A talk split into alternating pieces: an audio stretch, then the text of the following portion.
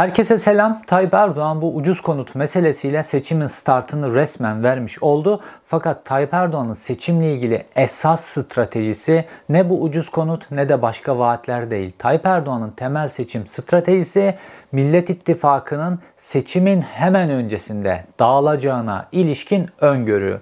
Bu öngörü Tayyip Erdoğan'ın bununla ilgili yaptığı hazırlığa dayanıyor. Şimdi bugün size çok somut bir örnekten bahsedeceğim bununla ilgili. Tayyip Erdoğan'ın Millet İttifakı'nı paramparça etmek için devletin imkanlarını, devletin istihbarat imkanlarını nasıl kullandığına ilişkin çok somut bir örnek. Bir ses kaydı var. Bu ses kaydı Millet İttifakı'nın içerisindeki çok önemli iki insanın arasında geçiyor ve bu ses kaydı alınıp Millet İttifakı'nın başka bir üyesine servis ediliyor çeşitli kanallardan ve Millet İttifakı içerisinde küçük çaplı bir krize neden oluyor şimdilik.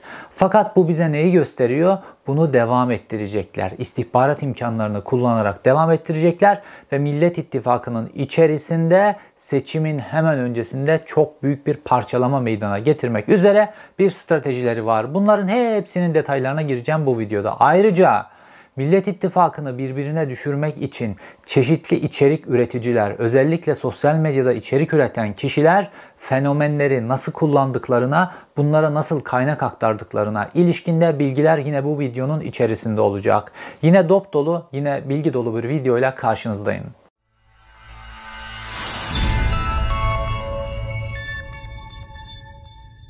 A K P'ye yakın hala aklı başında olan birkaç kaynakla konuştuğumda şöyle bir izlenim ediniyorum. Hepsi ekonominin kötüye gidişinden, ülkenin kötü yönetiminden, dış politikada girilen yeni angajmanlardan vesaire bunların hepsinden rahatsızlar. Ayrıca Tayyip Erdoğan'ın etrafına öbeklenen kümeden, bu danışman kadrosundan vesaire bundan da inanılmaz rahatsızlar. Zayıf kabineden de inanılmaz rahatsızlar. Tayyip Erdoğan'ın ve Adalet ve Kalkınma Partisi'nin çok büyük biçimde nitelikli kadroları kaybetmesinden dolayı rahatsızlar. Fakat hepsi seçimin kazanılacağına, tekrar kazanılacağı konusunda emin.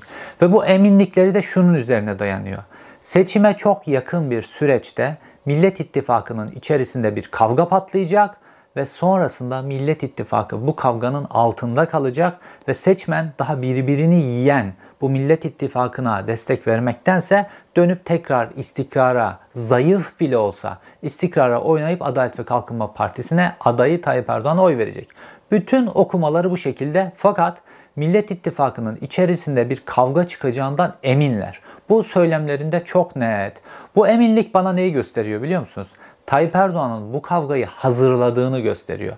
Tayyip Erdoğan seçime çok yakın bir süreçte Millet İttifakı'nın içerisinde bir kavga patlatmakla ilgili hazırlıklar yapıyor. Çünkü bu siyasi mühendisliği yapacak yeterince kuvvet var elinde. Bununla ilgili medya gücü var zaten. Bununla ilgili parası var zaten. Fakat en önemlisi istihbarat imkanları var. Şu an devletin bütün istihbarat imkanları, Milli İstihbarat Teşkilatı'ndan tutun Emniyet İstihbarat Teşkilatı'na kadar, hatta jandarmaya kadar ve bilmediğimiz bazı yeni yeni kurulan, böyle gri alanlarda kurulan illegal istihbarat yapılarına kadar bunların hepsi muhalefet partilerinin milletvekillerini, liderlerini, grup başkan vekillerini, önemli belediye başkanlarını bunları dinlemekle, sorumlu dinlemekle görevlendirilmişler. Fakat bu dinlemeler sadece telefon dinlemesi, WhatsApp dinlemesi, benzer dinlemeler değil. Bu dinlemeler aynı zamanda ortam dinlemesi şeklinde yapılıyor. Bu kişilerin telefonlarına sızarak, ofislerine sızarak vesaire ortam dinlemesi, telefonların uzağa bırakıldığı noktalarda işte odanın içerisindeki sabit telefonların ortam dinleme aygıtına çevrilmesi vesaire, teknolojinin bütün imkanlarını kullanıyorlar. Çünkü örtülü ödenek devasa bir boyuta getirildi ve bu imkan ve kabiliyetleri Tayyip Erdoğan'ın kazanması, Erdoğan rejiminin kazanmasıyla ilgili enteresan biçimde İsrailli istihbarat firmaları Türkiye'ye istedikleri her şeyi veriyorlar. Erdoğan rejiminin devam etmesi için İsrail'in istihbari olarak verdiği desteği şu an dünyada hiçbir ülke vermiyor. Bu da çok enteresan bir şey. Ve buradan elde ettikleri bilgilerle Millet İttifakı içerisinde kavganın nasıl kurulacağını önce bir analiz ettiler. Buna istihbaratta kıymetlendirme deniyor. Kıymetlendirme yaptılar ve kavga nereden, kimler üzerinden, hangi figürler üzerinden yapılır ve bizim bu partilerin içerisinde hangi adamlarımız var? Şimdi bu adamlar meselesiyle ilgili Levent Gültekin geçtiğimiz günlerde bir açıklama yapmıştı ve demişti ki Millet İttifakı'nın önemli partilerinin içerisinde doğrudan A K P ile çalışan, Erdoğan'la çalışan isimler var demişti Levent Gültekin. Fakat bu isimleri açıklamadı. Hatta bununla ilgili e, bir C H P'li eski milletvekiliyle bir tartışmaya girdi Twitter'da. Fakat dedi ki ben dedi bu isimleri e, C H P'nin yönetimine verdim dedi. Oysa gazeteci olarak bu isimleri açıklamak zorunda. Yani gazetecinin görevi gidip bunu Kemal Kılıçdaroğlu'na vermek falan değil. Gazetecinin görevi ulaştığı bilgiyi bir şekilde e, üstü kapalı olarak, üstü açık olarak o isimleri tarif ederek vesaire, bu kadar eminse bu bilgiden, ya da net biçimde bu isimleri vererek kamuoyuna duyurmak zorunda. Dolayısıyla Levent Gültekin'deki bu bilgi çok önemli. Fakat açıklamıyor kamuoyuna. Gazeteci olarak dediğim gibi bu kabul edilemez. Gelelim devamına. Şimdi bir, Millet İttifakı içerisinde adamları var, kabiliyetleri var. Çünkü baktığımızda Millet İttifakı içerisindeki bazı isimlerin şirketlerine Adalet ve Kalkınma Partisi'nin özellikle Anadolu'da, yerel düzeyde falan çok dikkat çekmeyen yerlerde iş verdiklerini görüyoruz. Dolayısıyla bunlarla bir şekilde bir bağlantı kurmuşlar. Bu ellerindeki bir kabiliyet. Diğer kabiliyeti sürekli olarak dediğim gibi ortam dinlemesi, telefon dinlemesi, insan istihbaratı, bunların sekreterlerinden şoförlerine kadar bunların elemanlaştırılması gibi süreçlerle, çünkü Tayyip Erdoğan için ölüm kalım savaşı, bu süreçlerle elde ettikleri bilgiler var. Teknik istihbarat, insan istihbaratı, bununla elde ettikleri bilgiler var. Bunların hepsini bir havuza topluyorlar ve bu havuzda bunları kıymetlendiriyorlar. Sonrasında Millet İttifakı'nı seçimden önce nasıl parçalayacaklarına ilişkin bir strateji kuruyorlar. İşte Tayyip Erdoğan'a yakın isimlerin ekonominin kötü olması nedeniyle, ülkenin kötü yönetilmesi nedeniyle moralleri bozuk olsa da seçimi kazanacaklarına ilişkin emin olmalarını sağlayan durum bu. Şundan eminler, emince konuşuyorlar. Seçime çok yakın bir süreçte Millet İttifakı'nın içerisine bir kavga patlayacak. Şimdi baktığımızda Millet İttifakı'nın o altılı masasında, altılı masa dediğimiz e, organizasyonun içerisinde bir küçük partiler var. Fakat esas olan İYİ Parti ile Cumhuriyet Halk Partisi, oy oranları yüksek parti ve bunların ideolojik bazı farklılıkları var ve özellikle iki partinin içerisinde de birbirini sevmeyen isimler var ve bunlar üzerinden bir kavga patlatılır gibi düşünülüyor. Yani büyük iki partinin arasında kavga çıkarsa zaten Millet İttifakı'nın artık ayakta durması mümkün değil. Fakat küçük partiler üzerinden de, küçük partiler üzerinden kriz çıkarmakla ilgili de çeşitli hazırlıklar yapıyorlar. Bununla ilgili de dediğim gibi bütün bilgiler bir araya getiriliyor ve bir hazırlık oluşturuyorlar. Şimdi Avrupa ülkelerinde, bazı ülkelerde o kadar parçalı e, koalisyon hükümetleri var ki e, sekiz dokuz partiden oluşuyor. Fakat baktığımızda istikrarlı bir biçimde yönetiliyor. Çünkü herkesin görev alanı belli, önceden konular çok iyi konuşulmuş, anlaşılmış, mütabakata varılmış, müta, bir konunun mütabakata varılması için öncesinde zaman hazırlamak konusunda hiçbir cimrilik göstermiyorlar vesaire. Dolayısıyla birlikte çalışma kültürü oluşmuş. Şimdi bu Millet İttifakı'nın aslında altılı masasının bugüne kadar getirdiği şey, işte Avrupa demokrasisinde çokça gördüğümüz parçalı koalisyonların, yani konuların öncesinden çok tartışıldığı, toplumsal bir mütabakata vardığı politika yönteminin Türkiye'de de oturabileceğine ilişkin bir umut. Şimdi normalde A K P'nin bütün demagogları, gazetecileri, birazdan bu ses kaydının ayrıntılarına geleceğim ama birkaç bir şey anlatmam lazım. Bu gazetecilerine söyletilen bir kelime var. Türkiye koalisyonlardan çok çekti. Sürekli olarak bunu tekrar ediyorlar. Fakat acaba gerçekte böyle mi filan, sürekli olarak verdikleri örnekte son e, işte e, Bülent Ecevit'in başında olduğu koalisyonla ilgili mesele. Fakat ülke o döneme gelene kadar neler oldu filan, bunlar hiç konuşmuyorlar. Oysa koalisyonlara baktığımızda dünyada koalisyonların e, neler kattığına toplumlara ilişkin çok önemli örnekler var. Bir kere toplum farklı kesimlerden, farklı düşüncelerden, farklı ideolojilerden oluşur.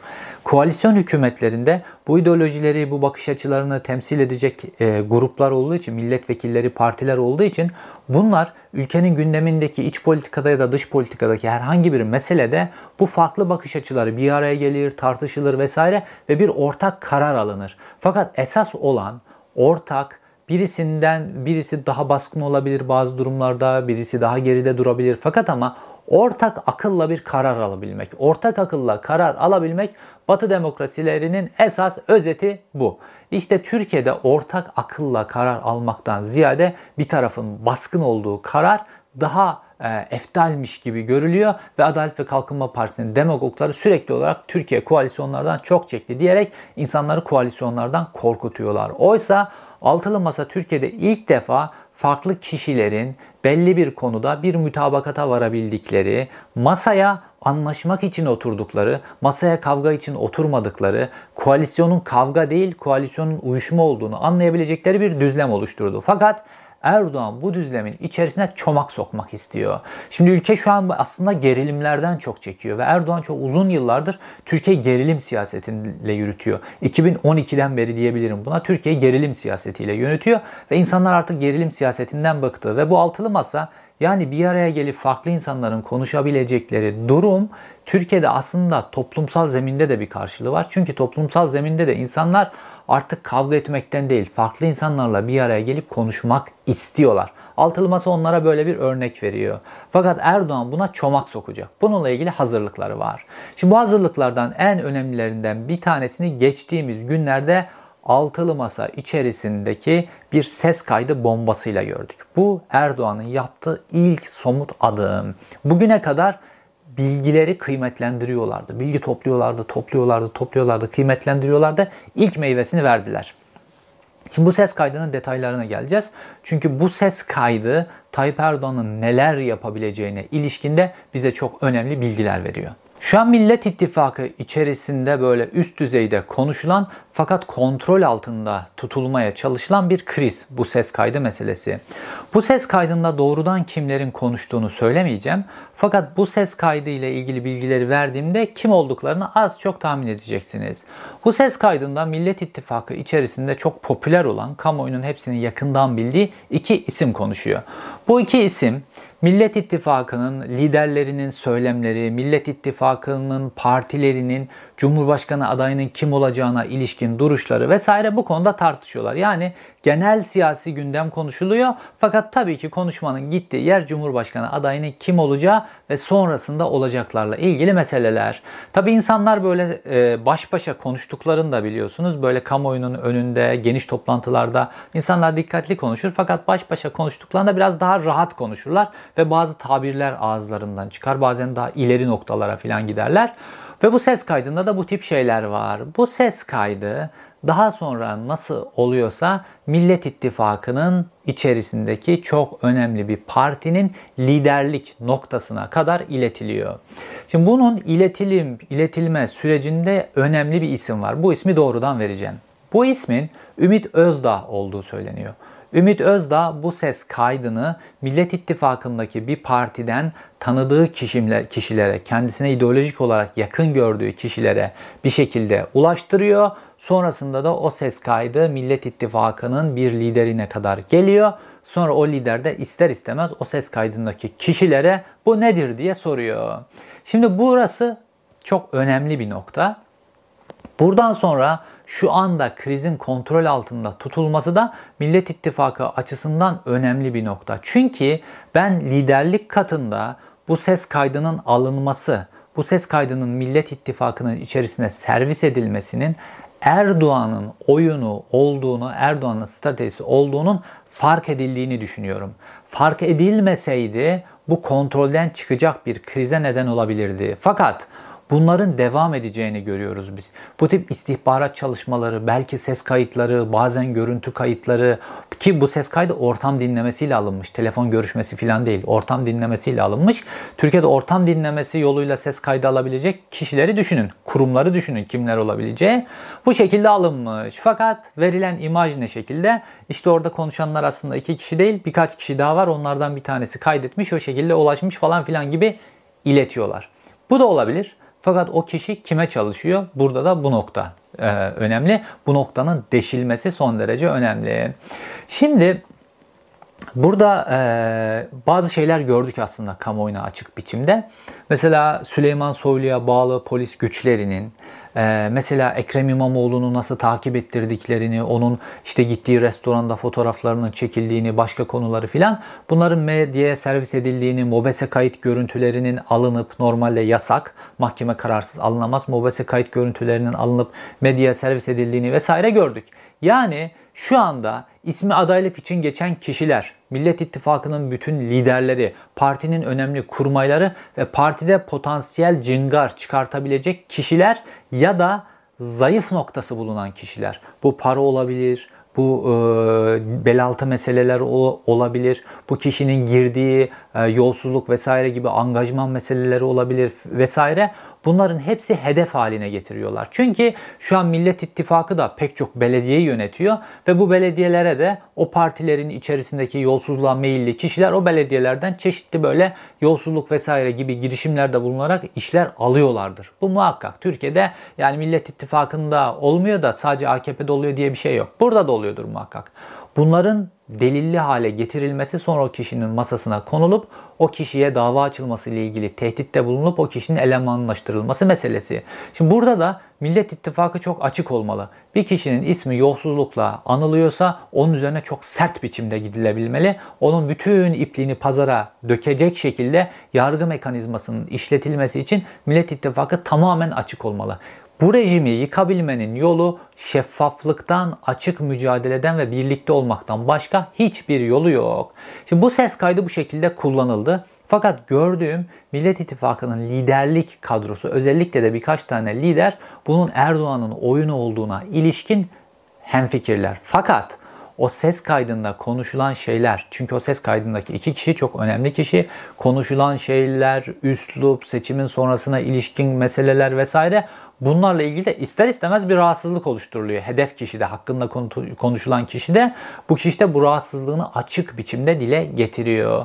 Bu çok önemli bir bilgi. Dediğim gibi bunların kim olduğu vesaire ilişkin bütün bilgiler bende var. Fakat konunun daha olgunlaşması lazım. Daha olgunlaşması lazım. Ondan sonra belki bu bilgileri de verebilirim. Fakat Tayyip Erdoğan'ın da bu örtülü ve illegal istihbarat operasyonuyla yapmak istediği tuzağa düşmemek lazım. Çünkü bu örtülü bir siyaset mühendisliği, bir operasyon. Bunun tuzağına düşmemek lazım. Dolayısıyla önemli olan bu kişiler değil. Önemli olan tuzağın mekanizmasını ifşa etmek ve bu tuzak mekanizmasını da bu şekilde size ifşa ettim. Şimdi birazdan fenomenler meselesine geleceğiz. Bu fenomenleri nasıl kullanıyor Tayyip Erdoğan, bunlar nasıl bütçeleştiriliyor vesaire ve seçimde nasıl kullanacak bu fenomenleri, içerik üreticilerini, bunun detaylarına geleceğiz. Fakat Tayyip Erdoğan'ın bütün bu yaptıkları, böyle oluşturduğu istihbarat havuzunda yapmaya çalıştığı şeylerden bir tanesi de adayını belirlemek. Tayyip Erdoğan'ın böyle hani seçim dehası filan deniyor ya Tayyip Erdoğan'a, ki doğru. Seçim stratejilerinde böyle çok ileri noktalara kadar gidebilir Tayyip Erdoğan. Mühürsüz oyları bile geçerli hale getirdiğini gördük seçimlerde. Ve ülkeyi savaş alanına iki bin on beş yılında getirdiğini gördük. Çözüm süreci masasında devirip ülkeyi savaş alanına getirmekte adam ne kan akıtma noktasına kadar ileri gidebileceğini, ne kadar ileri gidebileceğini gösterdi. Bu bir başarısı Tayyip Erdoğan'ın, pervasızlık ve ileri gidebilmek seçimle ilgili. Diğer bir başarısı ise rakiplerinin stratejisini ve adaylarını belirlemek. Şimdi bununla ilgili de kafa yoruyorlar tabii bunlar. İşleri güçleri bu. Memleket meselelerine kafa yormuyorlar. Kendilerinin iktidarda kalmasına esas kafa yordukları mesele bu. Halkı nasıl kandırırız? Halkı nasıl sürü haline getiririz? Halkı nasıl yönlendiririz? Toplumsal algıları nasıl yönetiliriz? Muhalefetin algılarını nasıl yönetiriz? Muhalefetin stratejilerini nereye doğru iteriz? Muhalefetin adayını nasıl belirleriz? Bunun üzerine de çalışıyor Tayyip Erdoğan. Geçmişten beri hep çalıştı. Şimdi Tayyip Erdoğan istediği böyle bir aday olduğu zaman Tayyip Erdoğan o adayı kamuoyunda yıpratmaz ve o adayın yıldızının parlamasını sağlar muhalefet içerisinde. Çünkü o adayı seçim sürecinde paramparça edecek elinde bilgiler vardır, elinde deliller vardır ve çok hazır bir stratejisi vardır. Bu strateji varsa o kişinin önünü açar Tayyip Erdoğan. O kişinin yıldızı parlasın seçime yakın süreçte ve o kişinin yıldızı parladıkça da işte muhalefet partisi, muhalefet partileri filan o kişiyi aday olarak gösterirler. Sonrasında da Tayyip Erdoğan stratejisini oluşturur ve o kişiyi paramparça eder. Mesela Muharrem İnce böyle bir kişiydi. Muharrem İnce'nin aday olduğu seçimlerde Tayyip Erdoğan'ın esas korktuğu kişi Abdullah Gül'ün muhalefet tarafından aday yapılmasıydı. Bundan korktuğu için de Tayyip Erdoğan askeri helikopterle Hulusi Akar'ı gönderip Abdullah Gül'ün bahçesine askeri indirme yaptı ve ondan sonra orada Abdullah Gül'le bir şeyler konuşuldu vesaire ve nihayetinde Abdullah Gül aday olmadı. Çünkü Abdullah Gül'ün aday yapılmamasıyla ilgili de muhalefet partilerinin içerisinde çok iyi bir e, kriz stratejisi oluşturdu Tayyip Erdoğan ve aday olmadı. Ve Muharrem İnce aday oldu ve Muharrem İnce'yi de bildiğiniz gibi Tayyip Erdoğan paramparça etti zaten. Şimdi bu seçimlerde de baktığımızda aynı strateji yapıyor Tayyip Erdoğan. Parçalayabileceği adayı böyle yükseltiyor. Anketlerde sürekli yüksek, yüksek gözüküyor vesaire ve bunun başına neler getireceğine ilişkinde zaten geçtiğimiz günlerde Ruşen Çakır'la Özer Sancar, e, Metropol araştırmanın sahibi Özer Sancar bir program yaptılar. O programda normalde Özer Hoca böyle çok ileri gitmez böyle yani çok böyle e, stratejileri böyle çok açıklamaz filan, objektif bir noktada durmaya çalışır. Fakat o da bu siyaset mühendisliğini, kriminal işleri vesaire o da duyduğu için o programda çok açık konuştu. Tayyip Erdoğan'ın kimleri paramparça edeceğini seçim sürecinde vesaire bunları çok açık konuştu. Çünkü o da Tayyip Erdoğan'ın bu hazırlıklarını biliyor. O programı da izlemenizi öneririm. E, Medyascope T V'de Ruşen Çakır'la Özer Sancar yaptılar bu programı. Şimdi gelelim bu fenomenler meselesine. A K P Tayyip Erdoğan fenomenlerin gücünü, daha doğrusu sosyal medyanın gücünü tam olarak iki bin on üç yılında keşfetti. Bu gezi sürecinde işte Mayıs-Haziran aylarında iki bin on üçün sosyal medyayı gezi protestocuları çok iyi kullanınca A K P'de bununla ilgili yoğunlaşmaya başladı. Normalde Tayyip Erdoğan ne diyordu? Twitter, Mivitter, Twitter, Cıvıtır filan gibi böyle laflar söylüyordu. Tayyip Erdoğan esas olarak televizyonlar, gazeteler böyle konvansiyonel medyayı çok önemsiyordu. Fakat sosyal medyanın gücüyle neler yapılacağını görünce ondan sonra bu sosyal medyayı yatırdılar masaya. Ve işte e, ücretli danışmanlık aldılar çeşitli sosyal medya kuruluşlarından, ajanslarından vesaire. Ve bütün bu ajansların bir araya gelip yaptığı sunumların neticesinde de Erol Olçak bir rapor oluşturdu. Ve bu raporun önemli kısımlarından bir tanesi şuydu. Ya kendi fenomenlerimizi oluşturacağız ki bunu yapmalıyız ve ikincisi mevcut fenomenleri de işte adına sponsorluk, ondan sonra ücretli içerik vesaire denen e, işbirliği denen şekilde parayla bu sponsor, bu fenomenleri kendimiz yönlendireceğiz. Yani parayla bunları kullanacağız şeklinde. Ve hakikaten de o dönemde A K P kendi fenomenlerini oluşturmak için çok fazla para harcamaya başladı bu ajanslar üzerinden. Mesela benim de bildiğim, tanıdığım bazı gazetecilere şöyle deniyordu. Şu şu şu içeriklerde e, içerik paylaş sosyal medyada, biz de sana takipçi desteği verelim diyorlardı. Ve işte o gazeteciler o içeriklerde paylaşımlar yapıyordu ve bir anda takipçiler on bin, on bin, yirmi bin, yirmi bin falan artıyordu. Bunların hepsi bot, biliyorsunuz. Botla ilgili dedektörler var. Bakıyorsunuz adamın üç milyon, beş milyon, yedi milyon takipçisi var. Bot dedektörünün içerisine adamın hesabını yapıştırıyorsun, check ediyorsun. Bir bakıyorsun yüzde yetmişi, sekseni bot hesap. Benim hesaplarım filan, bunlar benim hesaplarım tamamen orijinal hesaplar. Tamamen organik biçimde oluşmuş hesaplar. O yüzden de yavaş yavaş ilerliyor. Fakat bakıyorsun adamın bir şey yok. yedi milyon, sekiz milyon abone çok. Abone çok. Ama dediğim gibi bot hesaplar bunlar. Bu stratejilerden sonra A K P bu fenomenleri kullanmaya başladı. Bu iyi, bu seçimde kullanacak değil. Zaten geçmiş seçimlerde de bu fenomenleri çeşitli biçimde kullanıyordu. Ücret ödeyerek, kendisinden olmayan fenomenleri ücret ödeyerek çeşitli ters manyel yaptığı stratejilerde kullanıyordu. Bir de kendi fenomenleri var zaten oluşturdukları. Bunları da kullanıyorlar. Bunlar her alanda aslında, her alan kendi fenomenlerini oluşturuyor ve bunları kullanıyor. İşte borsada da bazı hesaplar var. Borsa manipülasyonunda Twitter üzerinden manipülasyon bu hesaplar üzerinden başlatılıyor vesaire. Şimdi bu fenomenlere ödemeler yapılıyor ve şu an bu fenomenleri, bildiğiniz fenomenleri zaten paylaşımlarından siz de fark ediyorsunuzdur. Bu fenomenlerin şu an tamamen görevi Millet İttifakı'nın içerisinde bir kriz çıkarmak. Ve böyle Millet İttifakı'nı birbirine düşürecek ya da Millet İttifakı'nın bazı kişilerini Millet İttifakı'na oy veren kişilerin gözünde düşürecek, aşağılayacak bazı paylaşımlar yapıyorlar. Bu paylaşımları kimlerin yaptığını, hangi fenomenlerin yaptığını, böyle hedeflerinin Tayyip Erdoğan rejimi değil de esas olarak Millet İttifakı'nın içi olduğunu, fakat kendilerinin de böyle çok seküler, laik, çağdaş vesaire filan göründükleri zaten az çok sizin gözünüzde belirlenmiştir bu fenomenlerin kim olduğu. Fakat Muharrem İnce gibi, Ümit Özdağ gibi, Mustafa Sarıgül gibi kişileri de baktığımızda fenomen gibi kullanıyor Adalet ve Kalkınma Partisi. Bunlar normal parti lideri gibi değiller. Parti teşkilatlarının işleri, halkla taban bulmak filan, bunlarla ilgili böyle davranmıyorlar. O partilerinin ne olacaklarına ilişkin de böyle bir şeyleri yok, çalışmaları yok filan. Doğru düzgün parti teşkilatlanması, o bu filan yasal gereklilikler, bunlarla hiç uğraşmıyorlar. Tamamen olayları sosyal medyadan dönüyorlar. Bir parti tabelası var. Gerisi tamamen sosyal medyanın içerisinden dönüyor ve sosyal medya fenomeni lider gibi bir konumlandırma yapıyorlar ve sonrasında da bunların sosyal medyadaki tavırları, tepkileri vesaire, bunlar üzerinden Millet İttifakı'nı parçalamaya, Millet İttifakı'nı dağıtmaya çalışıyorlar. Mesela geçtiğimiz günlerde e, Ümit Özdağ şöyle bir açıklama yaptı. Dedi ki Kemal Kılıçdaroğlu Cumhurbaşkanı olursa Türkiye'de iç savaş başlar dedi. Çok enteresan bir açıklama. Yani Tayyip Erdoğan'ın e, elini bırak ekmeğine yağ sürmeyi, Tayyip Erdoğan'ın eline direkt yağ balı sürüyor. O, o derece ileri gidecek bir noktada. Fakat dediğim gibi bunlar fenomen olarak konumlandırılmış siyasi liderler. Bir de gerçek fenomenler var. Bunlar işte YouTube'da fenomenler, bunlar Twitter'da fenomenler, bunlar Twitch'te fenomenler, bunlar e, TikTok'ta fenomenler. Bunları da aynı şekilde bunların genel tabanları, bunları izleyen, takip eden kişiler A K P'liler ya da M H P'liler değil. Toplumun diğer kesimi bunları yoğun olarak takip ediyor. Ve bunların da atış yaptığı noktalara bakın. Hep Millet İttifakı'ndaki belli hedeflere yönelik atışlar yapıyorlar. Bu fenomenleri kullanma meselesini sadece siyasi meselelerde yapmıyor Tayyip Erdoğan. Mesela geçtiğimiz günlerde bu ucuz konut meselesinde de böyle ufak çaplı kullandılar. Fakat benim çok dikkatimi çeken bir nokta, bu yerli otomobil meselesi vardı ya, TOGG meselesi. O TOGG meselesinde bütün otomobille ilgili yayın yapanlar, bütün teknolojiyle ilgili yayın yapanlar böyle yerli TOGG otomobili yere göğe çıkardılar.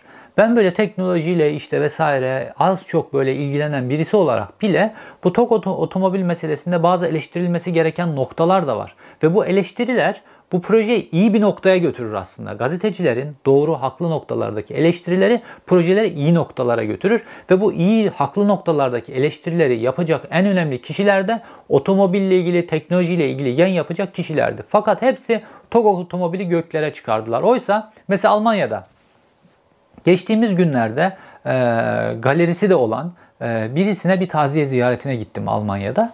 Ee, annesi vefat etmişti. Ve orada böyle bu elektrikli otomobillerden laf açıldı. Şöyle bir enteresan örnek verdi. Dedi ki bizim oturduğumuz sokakta dört tane e, evde elektrikli otomobil var. Ve iki tane evde daha elektrikli otomobil olursa bizim sokağın elektrik şebekesi çöküyor. Yani sokağın elektrik şebekesi kaldırmıyor. Ve bununla ilgili de uyarı almışlar yerel otoriteden. Yani yerel otorite ne diyor biliyor musunuz?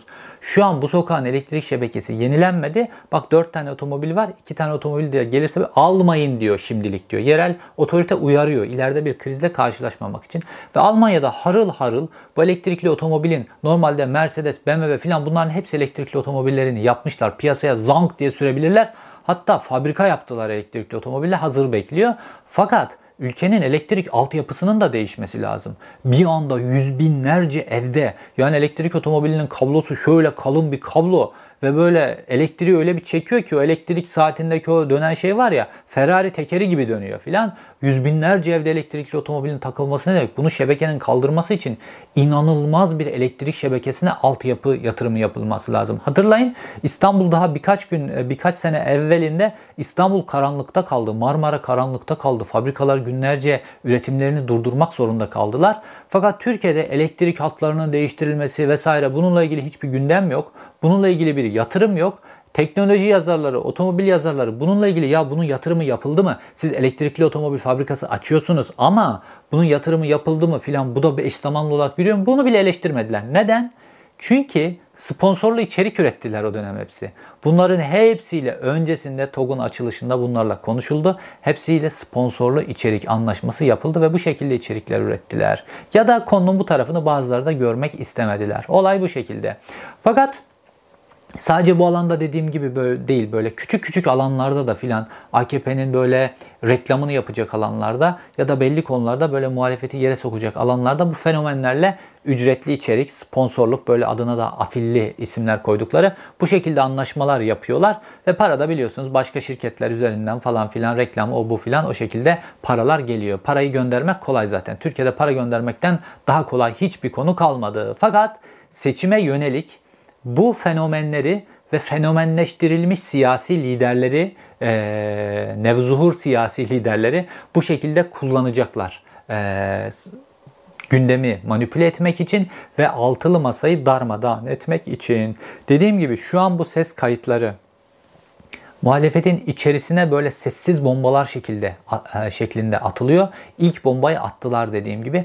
Fakat ilerleyen süreçlerde bu tip şeyleri, bu tip bilgileri bu fenomenler üzerinden de kullanabilirler. Bu konuda son derece dikkatli olması lazım kamuoyunun. Dediğim gibi bunların hepsine, bu olanların hepsine bir siyasi mühendislik, devletin istihbarat kurumlarını illegal biçimde kullanarak elde edilmiş kanıtlarla, elde edilmiş bilgilerle siyasi mühendislik oluşturulmasıdır bu. Fakat devletin bu kurumlarındaki kişiler de bunların suç olduğunu bilmeliler. Yarın bunlardan dolayı yargılanabileceklerinin farkında olmalılar. Onlar devletin memurları, devletin çalışanları. Devletin memuru çalışanını bağlayan yasalar vardır. Kendilerini bir siyasi partinin yararına adayamazlar. Kendileri bir siyasi partinin yararı için çalışamaz.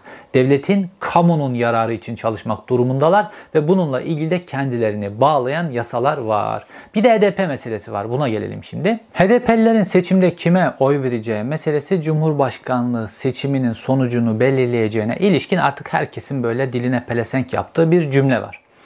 Fakat baktığımızda H D P'ye açılmış bir kapatma davası var şu anda, değil mi? Ve iktidar bunu nasıl savunuyor? İşte H D P'nin Kandil'le, Öcalan'la filan bağlantısı var vesaire. Bu nedenle biz kapatma davası açtık diyor. Normalde Yargıtay Cumhuriyet Başsavcılığı açtı ama savunma bu şekilde.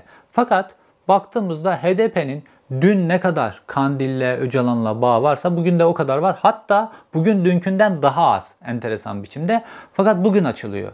Fakat bu bağ nedeniyle açılmıyor.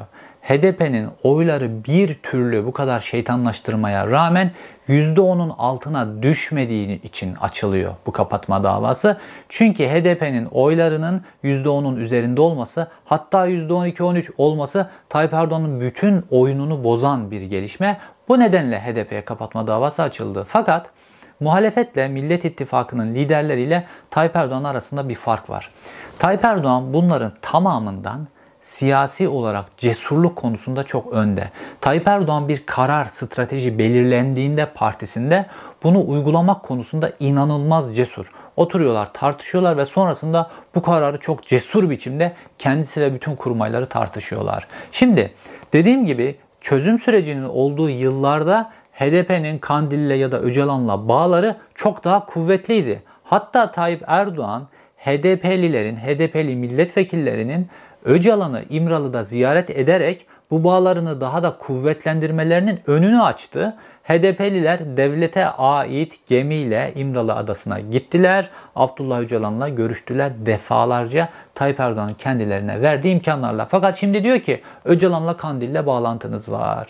Şimdi muhalefet ne bunu açık açık söyleyebilecek cesarette, ne de H D P'lilerle ilişki kurabilecek cesarette. Şimdi Tayyip Erdoğan bunu yaptığı yetmiyormuş gibi H D P'lileri muhatap aldı, H D P'lilerle fotoğraf verdi, H D P'lilerle görüştü, partilisinin en önemli isimleri görüştü H D P'lilerle vesaire. Bu süreci yürüttü Tayyip Erdoğan. Cesur, çünkü bundan bana gelecek oy var diye düşündü Tayyip Erdoğan ve bu süreci bu şekilde yürüttü. Hakikaten de oradan gelen oylar oldu ya da toplumsal destek oldu o dönemde. Fakat şimdi H D P'lileri, Millet İttifakı neredeyse aynı karenin içerisine girmekten korkuyorlar. Neden? Tayyip Erdoğan bize şöyle der, böyle der diye. Muhalefet Tayyip Erdoğan'ın söylemlerinin içerisine sıkışmış durumda. Ya Tayyip Erdoğan'ın söylemlerini kullanıyorlar ya da Tayyip Erdoğan bize ne der diye ondan korkup bir strateji geliştiremiyorlar. Şimdi H D P'li bir meclis başkan vekili var, değil mi? Nimetullah Erdoğmuş. Şimdi H D P'li meclis başkan vekili Nimetullah Erdoğmuş meclisi yönetiyor. Meclisi yönetirken o mecliste A K P'lisi konuşuyor, M H P'lisi konuşuyor, C H P'lisi, İYİ Partisi konuşuyor filan. Konuşmalarına sayın başkanım filan diye başlıyorlar vesaire. Bunda sıkıntı yok. Ama H D P'lilerle aman aynı masaya oturmayalım, aman aynı kareyi vermeyelim. Oysa Millet İttifakı Tayyip Erdoğan'ın o zaman gösterdiği cesareti aynı biçimde misliyle gösterebilmeli. Demeli ki kardeşim bunlar seçilmiş milletvekilleri. Devlet bu seçilmiş milletvekillerine maaş ödüyor. Devlet bu seçilmiş milletvekillerine personel tahsis ediyor. Devlet bu seçilmiş milletvekillerinden bir tanesi meclis başkan vekili olmuş, makam aracı var vesaire. Bunlar gayet legal bir parti Türkiye Cumhuriyeti'nde ve biz bunlarla ilişki kurmaktan, oturmaktan, konuşmaktan vesaire bununla ilgili herhangi bir sıkıntımız yok.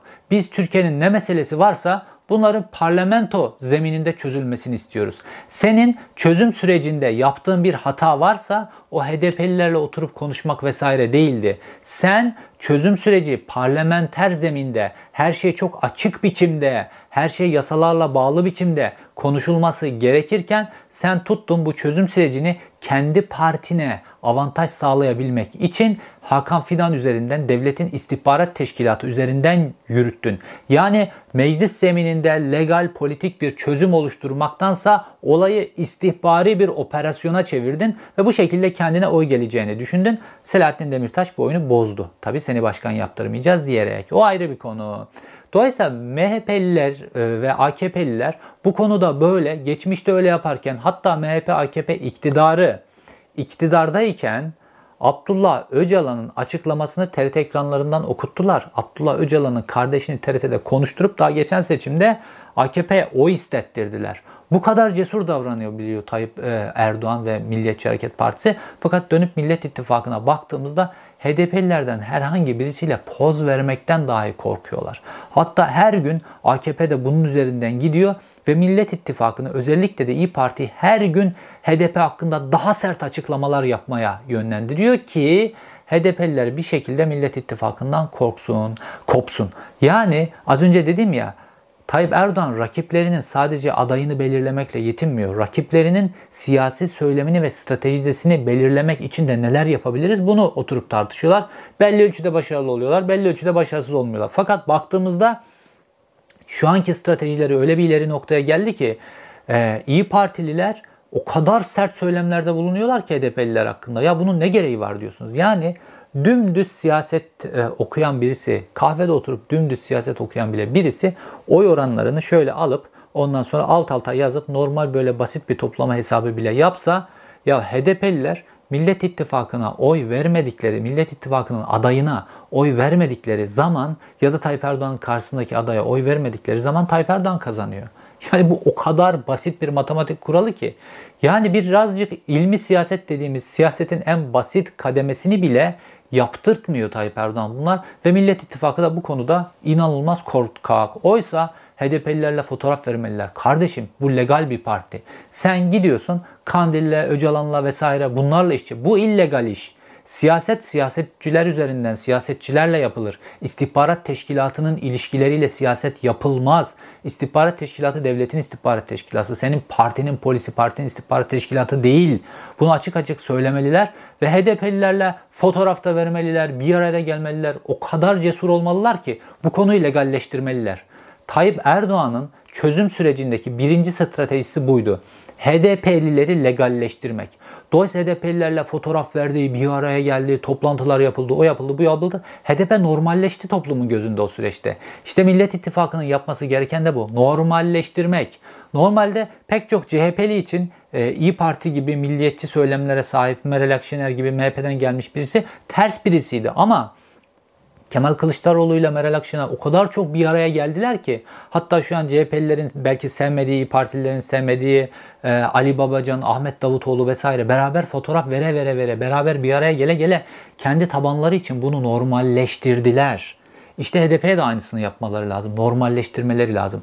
Tayyip Erdoğan çözüm süreci boyunca bunu yaptı, bu normalleştirme stratejisini uyguladı ve başarılı oldu. Fakat Millet İttifakı halen daha bundan korkuyor ve baktığımızda yani Kürt meselesiyle ilgili şu anki durumda bile Tayyip Erdoğan'ın o hendek süreçleri, iki bin on beşte yaptıkları vesaire, ona rağmen bile Tayyip Erdoğan'ın Kürt meselesinde söyledikleri laflar, cesurluk düzeyi ya da vaatleri hala Millet İttifakı'nın önünde. E Kürtler niye o zaman Millet İttifakı'nın adayına oy versinler ki? Ya sizin de Kürt meselesinde, işte Güneydoğu'da yaşanan olaylarla ilgili filan söyleyeceğiniz hiçbir söz yok mu? Bir liberal söyleminiz yok mu sizin? Bunu neden kullanmıyorsunuz? Bunların hepsi muamma. Fakat Baktığımızda H D P'lileri şeytanlaştırma, Tayyip Erdoğan zaten şeytanlaştırmış. Millet İttifakı da iyice şeytanlaştırıyor ki ondan sonra oy moy gelmesin H D P'den diye. Yani bu akıl almaz bir strateji. Bir diğer nokta da e, Tayyip Erdoğan'ın Millet İttifakı'nı böyle katı laik, seküler, böyle sadece yaşam tarzı üzerinden konuşan bir siyaset dilinin içerisine hapsetme meselesi. Bunun çok güzel bir örneğini geçtiğimiz günlerde bu işte İzmir'in kurtuluşunda dokuz Eylül'de Tarkan konseri üzerinden gördük. Bu ve öncesindeki bazı tartışmalarda da adım adım iş bu noktaya geldi ve Tunç Soyer, İzmir Belediye Başkanı, bu konuyu çok ileri bir noktaya götürdü ve böyle E, toplumun genel siyasetle ilgili konuştu. Bir belediye başkanı fakat genel siyasetle ilgili konuştu. Vahdettin meselesine girdi, Osmanlı meselesine girdi filan. Tayyip Erdoğan arayıp bulamadığı bir mesele. Tayyip Erdoğan ekonomi konuşulmasın, Tayyip Erdoğan Türkiye'nin dış politikası konuşulmasın, Tayyip Erdoğan Suriye meselesi, mülteciler meselesi, Türkiye'deki şeyler vesaire, bunların hiçbirisi konuşulmasın. Bunların sebepleri konuşulmasın. Yani kendisini sıkıntıya sokacak şeyler konuşulmasın. Ne konuşulsun? İşte bu yaşam tarzı üzerinden meseleler, laiklik, dindarlık, Osmanlı, o bu bunlar konuşulsun istiyor. Tunç Soyer de çok güzel bir pas attı Tayyip Erdoğan'a. Şimdi bu belediye başkanlarının söylemlerine de Millet İttifakı içerisinde bir çekidüzen verilmesi lazım. Şimdi A K P'li belediye başkanlarını hatırlayın ve milli görüş siyasetinin başarılı olduğu yılları filan hatırlayın. Bunların hepsinde belediye başkanları icraatlarıyla öne çıktılar ve sonra partilerini iktidara taşıdılar. Ve belediye başkanlarını hep bu hareket böyle belediye başkanlarını belediye başkanı alanlığının içerisinde tuttu. Baktığımızda başarılı örneklerde Özal döneminde de bu böyleydi idi zaten. Fakat şimdi bu Millet İttifakı'nın belediye başkanları, seçimi kazanan belediye, hep ülkenin genel siyasetiyle ilgili konuşuyorlar. Ya siz önce bir kendi işinizi düzgün yapın, belediyecilik işlerini yapın, bunlara yoğunlaşın. Seçim a, ikinci yakında yine yerel seçimler olacak. Yıllar çok çabuk geçiyor. Bu yerel seçimleri tekrar kazanmanız lazım vesaire. Bunlara bakın.